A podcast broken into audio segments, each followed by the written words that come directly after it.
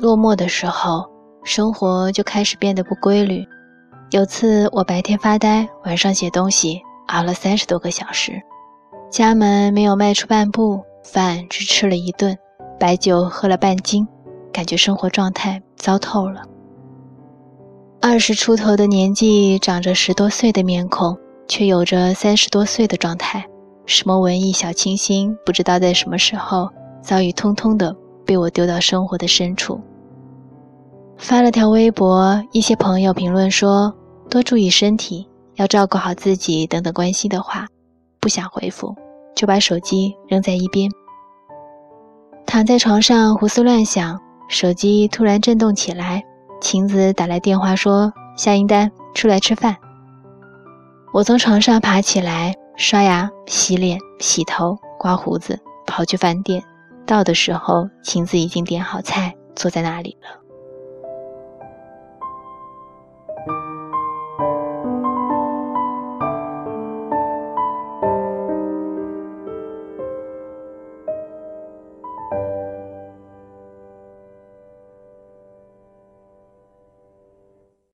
吃饭的时候，晴子问我最近文章写的怎么样了。我摇摇头说看不见希望。晴子沉默了一会儿，然后低着头说：“当看不见希望的时候，无论怎样选择，但至少应该让自己过得好一点。昼夜不停更迭，一路生老病死，没有人比自己更值得珍惜。这不是你告诉我的吗？我真的想不起来。”抓抓头，一脸无辜地说：“哈，是我吗？我还说过这么鸡汤的话吗？”晴子点点头说：“所以你一定要对自己好一点啊。”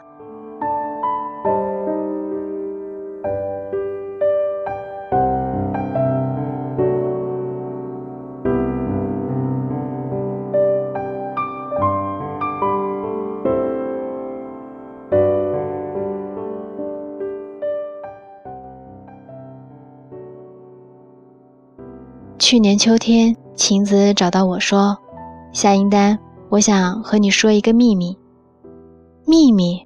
我大惊失色，慌忙捂上耳朵说：“我不听，我不听。”晴子问：“为什么？”很多人喜欢听的。我说：“秘密这个词太沉重了，最好它永远属于当事人。别人一旦知道，就背负上了不同程度的压力。管不住嘴巴的人很多。”明知道说出去不好，却还是忍不住。就算能管住嘴巴，也免不了因为压在心里搞得抑郁失眠。所以，我还是敬而远之的好。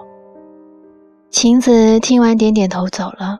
几天后，他又跑来说：“夏英丹，你帮帮我。”我问干什么？晴子说：“听我说个秘密，我已经睡不着觉了，你帮我分担一下好不好？”我问为什么非要是我？晴子说：“因为这多少和你有些关系。”靠，感觉躲不掉了。我说：“好，那你长话短说。”晴子犹豫了会儿，小心翼翼地说：“有天我看到小毛神的女朋友在外面吃饭，和一个男的，举止很暧昧。”我大惊：“妈蛋，这哪和我有关系了？又不是我和他女朋友出去吃饭，你别随便冤枉人，我咬死你啊！”晴子说。不是这个，可小毛神不也是你朋友吗？我转念一想，说的也有一些道理。晴子说：“我也想装作没看到，可我就是看到了，我有什么办法？我不知道应不应该告诉他，我压力好大，所以想找你分担一下。这个分担真心不错，终于一个人的困难变成了两个人的失眠。”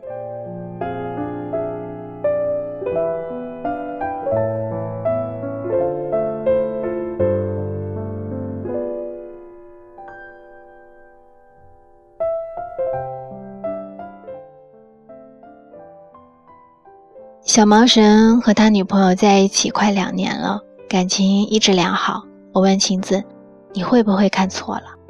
晴子睁大眼睛说：“我发誓，我绝对没有看错。”听到这里，我越发的生气。一个谈恋爱不喜欢了就分手，然后光明正大的寻找新欢，这女人非要玩什么脚踏两条船，踏了就踏了。你倒是做好保密工作啊！你这样撞见的人怎么办？我和晴子说：“既然你说也说了，我就当做没听见，好不好？你不要问我怎么办。妈的，我也不知道怎么办啊。”晴子眼里闪过一丝难过，然后离开了。半个月后，我才接到他的电话。晴子在电话里说：“夏英丹，小猫神在酒吧里喝醉了，我抬不动他。”我赶过去的时候，小猫神趴在桌子上喃喃自语，晴子坐在一旁频频点头。我很好奇，问他这是怎么了。晴子小心地说：“其实，他自己是知道的。”我狠狠地砸了下桌子，插他大爷的！然后和晴子扶起小猫神。我隐约中听见他在说：“怎么就成这样？我不想这样。”谢谢你，让他们滚蛋一类的话。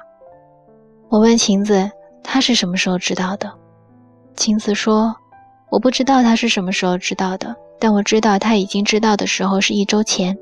这一周，他每天都在这里喝到不省人事。”晴子说着，眼睛里泛着泪光。或许他过了更久这样的日子，只是我们都没有发现而已。人们在最难过的时候。都会消失一阵子。我问晴子：“最近你一直都在陪着他吗？”晴子点点头。我说：“你是不是喜欢他？”晴子低下头，待了很久，才说：“是啊，我是喜欢他，而且喜欢很久了，比你们想象的都要久。可他不喜欢我，他有女朋友，我只是故事外面的一个小角色。”他说这些的时候，小毛神就趴在我的背上不住的骂街，然后呜呜的哭了起来，沾湿了我的肩膀。眼泪刚流出眼眶，就变得如此冰凉。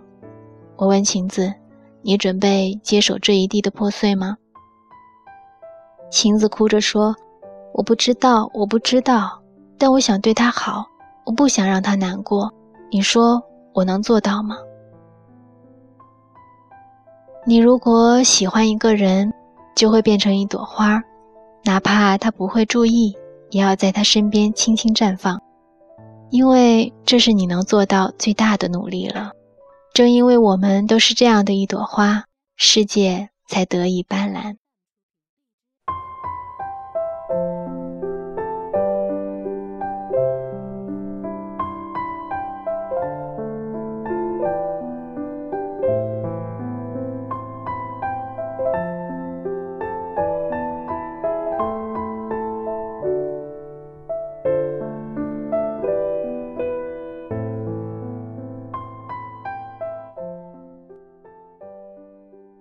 小毛神从酒精里爬出来后，毅然决然地说：“我不能死在这个女人手里，就算要死，我也要痛痛快快地死掉。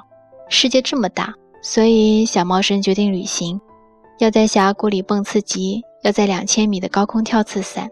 当他准备这一切的时候，晴子一直默默地跟在他背后，拎着大包小包。我小声对他说：‘加油。’他向我眨眨眼，走吧，向感情的最深处去。”终于遇见了你，后来一年四季，往事开在春风里。走的路太远，记忆不知道丢在哪里，眼泪沿途洒落，叹息也改变不了风向。我不知道他们去了哪里，我知道他们不是一起回来的。小猫生和我说，晴子是个好女生，是我对不起她。他没有多说什么。很多故事讲到最后，无非是他说对不起，他说没关系，然后各自不见踪迹。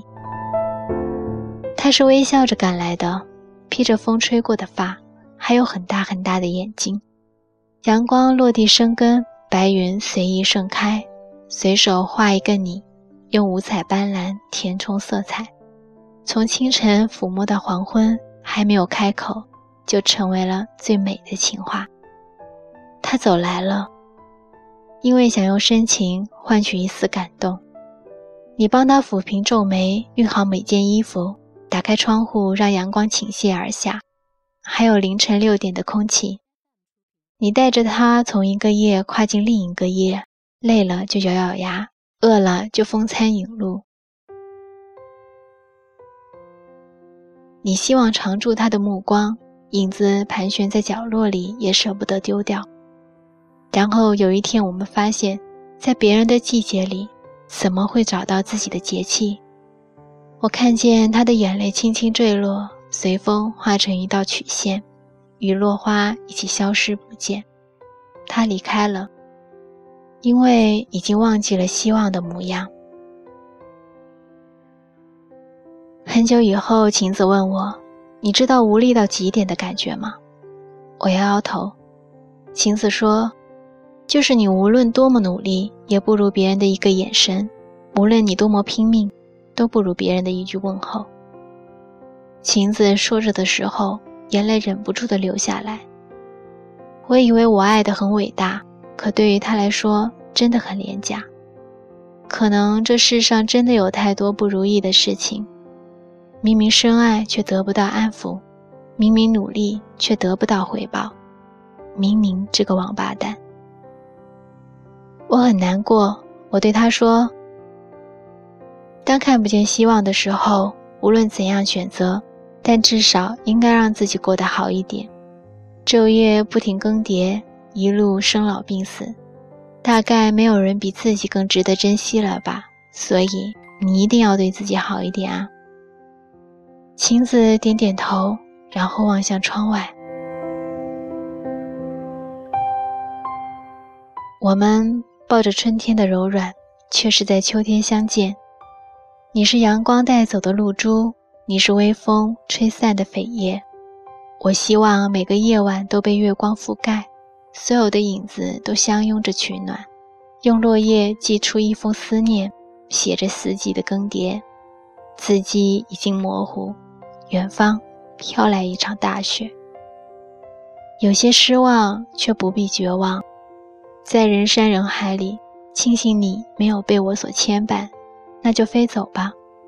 全世界开满了鲜花，阳光倾泻而下。但愿在没有我的地方，月光映衬海面，希望像清晨一样透明。你可以看见自己，是微笑的表情。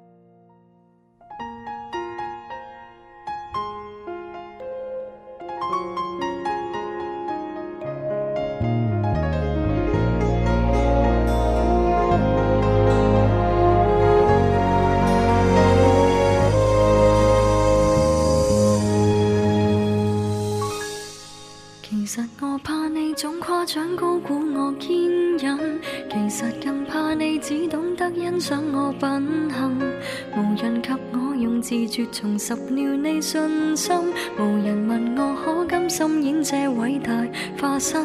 其实我想间中崩溃脆弱如恋人，谁在你两臂中低得不需要身份，无奈被你识穿这个念头，得到好处的是不想失去绝世好友。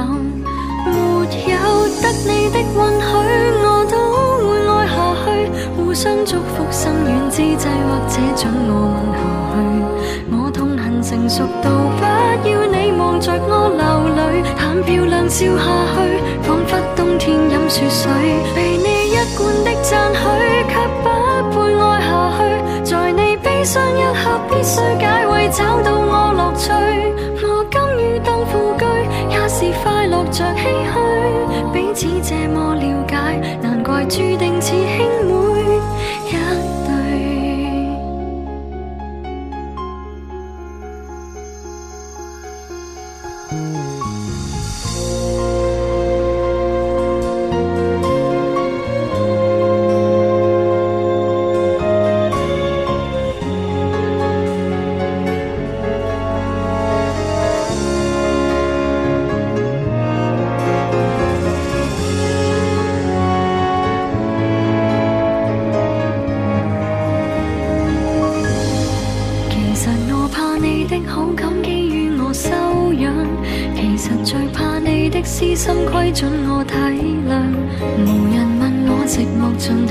处去养伤原来是我的心境高度变为偶像谁情愿照耀着别人就如月亮为奴婢为你备饭奉茶是残忍真相无奈被你识穿这个念头得到好处的你明是不想失去绝世好友没有得你的允许我的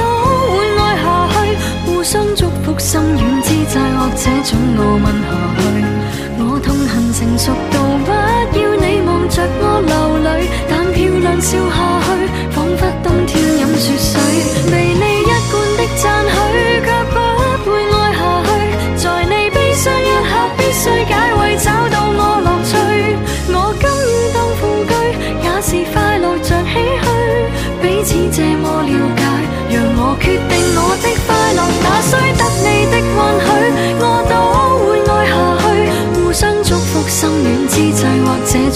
问下去。